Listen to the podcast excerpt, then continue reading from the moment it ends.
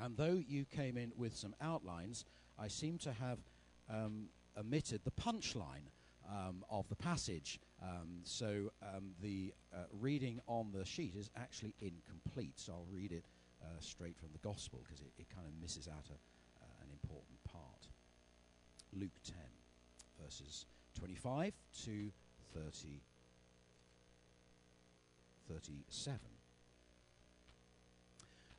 On one occasion, an expert in the law stood up to test Jesus. Teacher, he asked, What must I do to inherit eternal life? What is written in the law? He replied. How do you read it? He answered, Love the Lord your God with all your heart, with all your soul, and with all your strength, and with all your mind, and love your neighbor as yourself. You have answered correctly, Jesus replied. Do this, and you will live. But he wanted to justify himself, so he asked Jesus, And who is my neighbor? In reply, Jesus said, A man was going down from Jerusalem to Jericho when he fell into the hands of robbers. They stripped him of his clothes, beat him, and went away, leaving him half dead.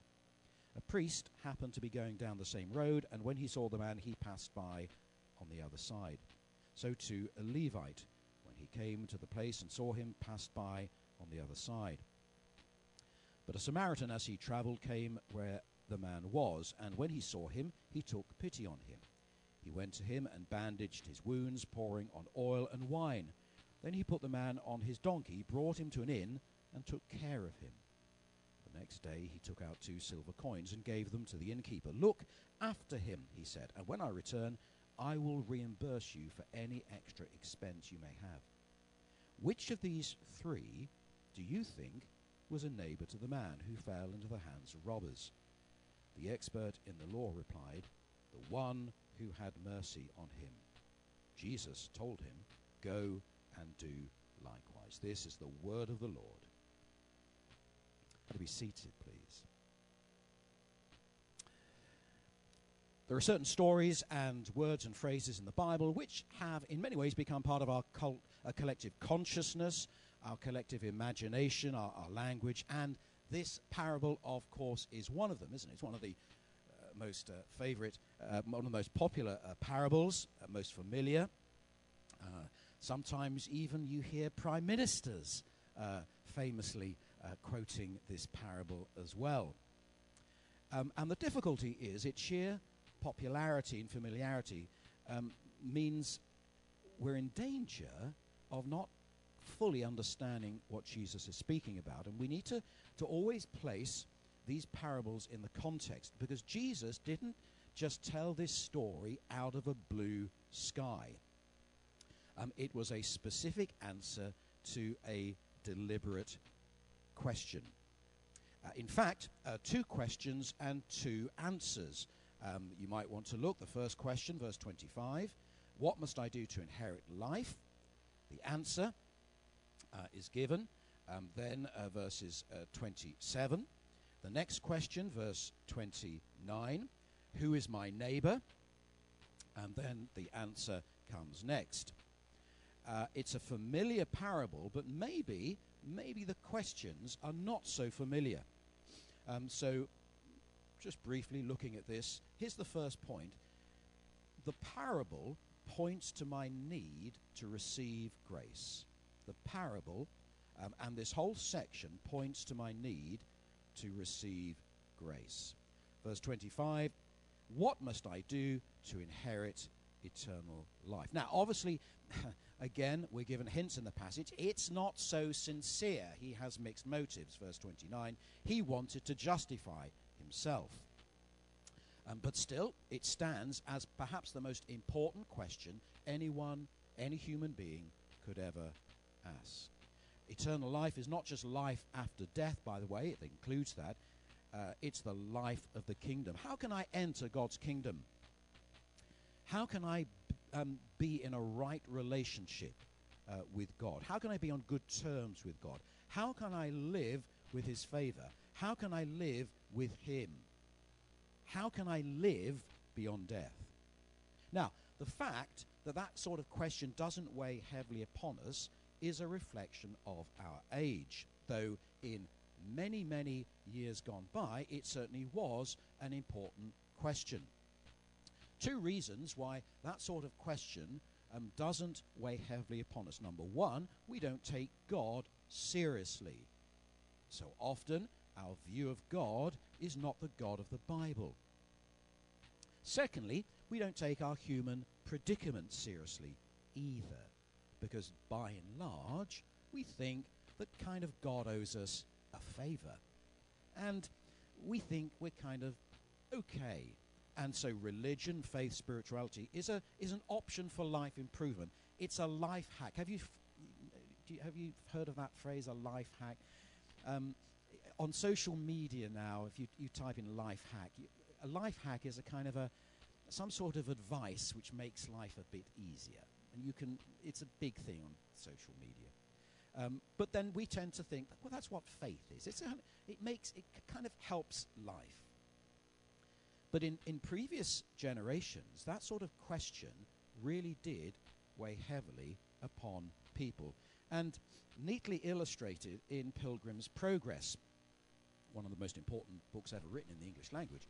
Um, and right at the beginning of the Pilgrim's Progress, Christian, the pilgrim, is overwhelmed with this. He says, What shall I do? He broke out with a lamentable cry. How shall we escape God's judgment and hell itself? Uh, in fact, uh, Vaughan Williams, who wrote an opera, uh, began um, with those phrases What must I do to be saved? Uh, and, and he goes on um, to speak uh, to a person called the evangelist. He says, I perceive by the book in my hand that I am condemned to die, and after that to come to judgment. And I find that I'm not willing to do the first, nor able to do the second. Now, we look at that and read that and think that's kind of quaint, isn't it? And, and yet, maybe that sort of response and the question of this lawyer, what must I do to inherit eternal life? Maybe needs to be a pressing question with everyone. How do we enter into God's kingdom? How can we escape God's judgment? How can we escape hell itself? Jesus said, Matthew 7, enter by the narrow gate, for the gate is wide and the way is easy that leads to destruction, and those who enter by it are many. That's a warning, isn't it? For the gate is narrow and the way is hard that leads to life, and those who find it are few. So, what was Jesus' answer? Well, Jesus again points to Scripture, verse 26. What is written in the law? He replied. How do you read it? The religious scholar said, Love the Lord your God with all your heart, with all your soul, with all your strength, and with all your mind. He's quoting from Deuteronomy, and that still is, by the way, it's um, a, a, Jew will use this prayer at the beginning of the day and at the end of the day. It's called the Shema. Um, and then he adds, um, and love your neighbor as yourself, which is a quote from Leviticus. Both are interlinked, by the way. Um, one makes the other possible. In other words, loving God actually is the, is, the, is the key action which makes my love of neighbor possible. But there's already a problem. Because Jesus says, Do this and you will live. Now we know this don't we? Jesus says, Do this and you will live. Let's just look at the verse again. Do this and you will live. Love the Lord your God with all your heart. Have you done that? No, I haven't. Have you? Love the Lord your God with all your heart, with all your soul. Have I done that? No, I haven't. With all your strength. All? No, no, I haven't. With all your mind. Have you done that? No, I haven't. In, in many ways, I'd love to do that. But, but actually, that um, famous verse actually points me to a realization that I haven't done that and I can't do it. I will try, but it, it, says all, doesn't it? That's the spoiler. All. 100%. Have you done that? No. And, and even when my desire is at its best, I will still fall short of that. True? Are, are we being honest here? True. All of us. So, although we aspire to that, when Jesus says, Do this and you will live, which includes loving your neighbor as yourself, we look at that and say, Well, yeah, that's a great aspiration. But he doesn't say it's an aspiration. He says, Do this and you will live. Well, the reality is, however much we aspire to this, however much we want to do this, there's not a single person in this room who can do this according to the frame of reference Jesus puts. Comparing to this, my life falls short, and so does the life of this lawyer. Can anyone stand before God and say, I have loved you totally? No. It's interesting, the lawyer asked not about a way of life, but a way to life. There's a difference, isn't? There's a difference between a way of life and a way to life. He's interested in the way to life. How can I enter into this? It's not a way of life. And again and again, when we read the scriptures, we say we see that a, a way of life always is the result of a way to life. You see, God's law in its entirety reveals my need of grace, doesn't it? Which is why Paul uses this phrase that the law is like a schoolmaster or mistress. It, it educates, it shows us that every single one of us stands before God with this, this sense of actually all of us fall short. We're reminded in Ephesians 2, and it, the verse is, is printed there, for it is by grace you have been saved through faith. And this not from yourselves, it is the gift of God, not by works. Both the works in doing good things, but also the works of the law, um, so that no one can boast. So the first question, paradoxically, shows me my need of grace, doesn't it? The second question actually points to how I can show grace. Verse 29. So, who is my neighbor? It's interesting, isn't it? I don't think the, the person here asking the questions doesn't, doesn't object to the fact that God calls us to love our neighbor. And on the whole, most people don't do that, do they? Because I think most people um, would want to say it's a good thing to love your neighbor. Agreed? I think so. There are very few people going around to say, actually, uh, we shouldn't be loving our neighbor. We, we, we, should, we should hate them. And, and so it's a kind of a, a, really funny question. But then, of course, in one sense, the lawyer realizes that. Who is my neighbor? He's looking for loopholes. You see, the problem is not the theory, it's the practice. Yeah? Everyone thinks loving your neighbor is a good idea until it comes to the practice of it. True? True. And it's interesting that what he wants to do is to restrict the radical nature of God's law and its challenge. But who is my neighbor? Because obviously this man believed that some were non neighbors. yeah? If he's asking that, he's kind of at the back of his mind thinking, oh, that's all right, love your neighbor, but then there are some people who are non neighbors, and therefore I don't have to love them. It's a, little bit like, you know, on Facebook, you can unfriend someone. And, and he wants to unneighbor people. That's what he wants to do. Um, now, this is very relevant because the, actually the object of the parable is not just about showing true love, that's kind of taken as read. But who we show it to, that's always the issue, isn't it? You know, even the, the, the, most grumpy person would admit that actually it's a good thing to show love. The point of the parable is who we show it to. And this is actually the heart of the problem. Why did the priest and the Levite um, pass by on the other side? Here's some reasons, maybe. Firstly, they didn't know him. Okay? And, and we kind of think, well, um, I don't know that person, therefore they're not a neighbor. And in some ways, we, the problem with this is we, we're so brought up with this parable, we kind of think the priest and the Levite are the really bad guys. But maybe the point is we need to see ourselves in their position. We don't know them. And maybe it was his own fault. Well, we've all done that too. Secondly, no time doing more important things. Thirdly, it might have been dangerous to stop. Well, that was true. You know, if, if the people who'd caused the, the violence in the first place was still around, then stopping would put them at risk. It was inconvenient. Fourthly, maybe the person was not like me. And maybe if Facebook um, was in existence 2,000 years ago, they would have probably put this on Facebook. And I've seen this and versions of this again and again and again. Charity begins at. But it doesn't. Charity begins at. This whole parable destroys that. Okay? This whole parable, the point of this parable is to completely torpedo that idea that charity begins at home.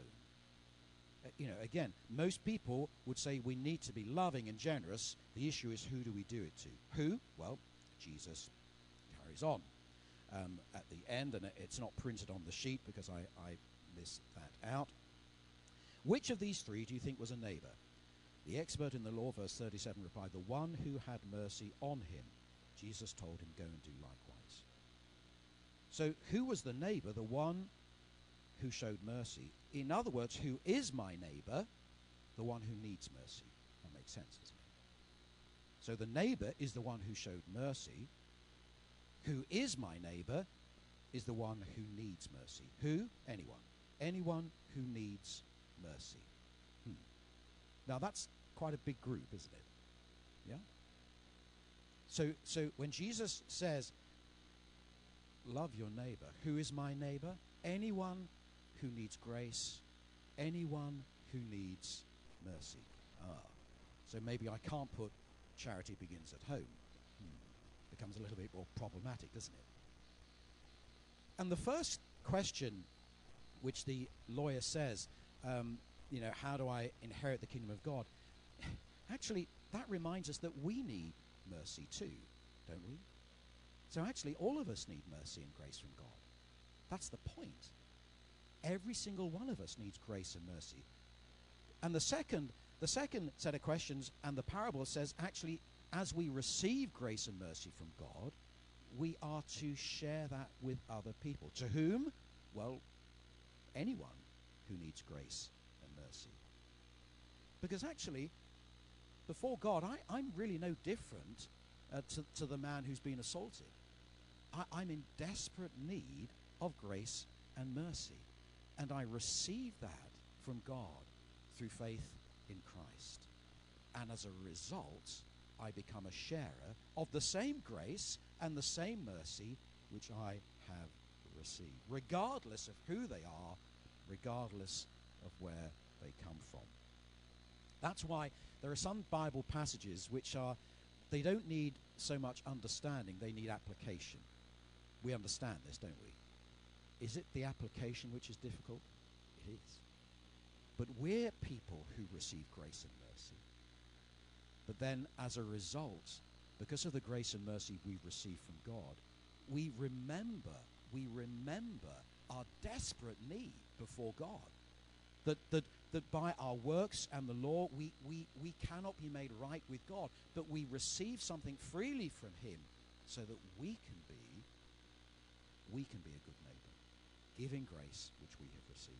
J.C. Ryle, the first Bishop of Liverpool, said we should regard the whole world as our parish the whole race of mankind as our neighbors. So we have an ever expanding vision concerning our responsibility. You see, I'm not saved by living a life for Him. I am saved to live a life for Him. And there's a big difference. I'm not saved by living a life for Him. I can't do that.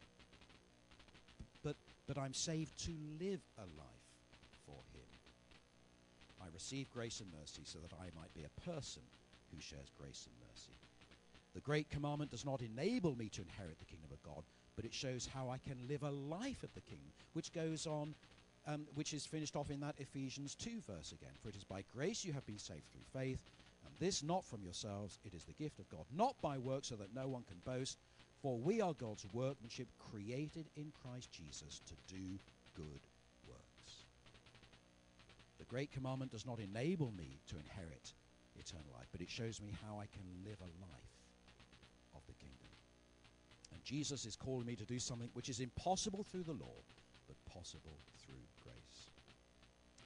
This um, autumn, um, as it stands at the moment, um, could be one of the most challenging times this nation has faced for many, many years.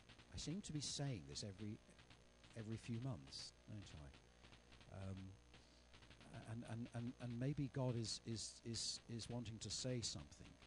But this autumn is, is going to be incredibly challenging. And it's going to need people who are certain of the grace they have received so we can show grace um, to a community which I think increasingly is going to get very nervous and actually quite frightened as well. But we're the people, aren't we? We've received this grace and we give that out. Who? Who is my neighbor? Anyone who needs grace and mercy. Let's pray. Lord Jesus, we thank you for your word. And we thank you that you have made it possible for us to receive grace and mercy through what you did on the cross, so that we might be a people who would live that out and share that with others. And I pray that you may come and fill us uh, with greater reservoirs of that grace and mercy, so that we may be a people who would reach out to our world and our community with the same grace and mercy we've experienced from you.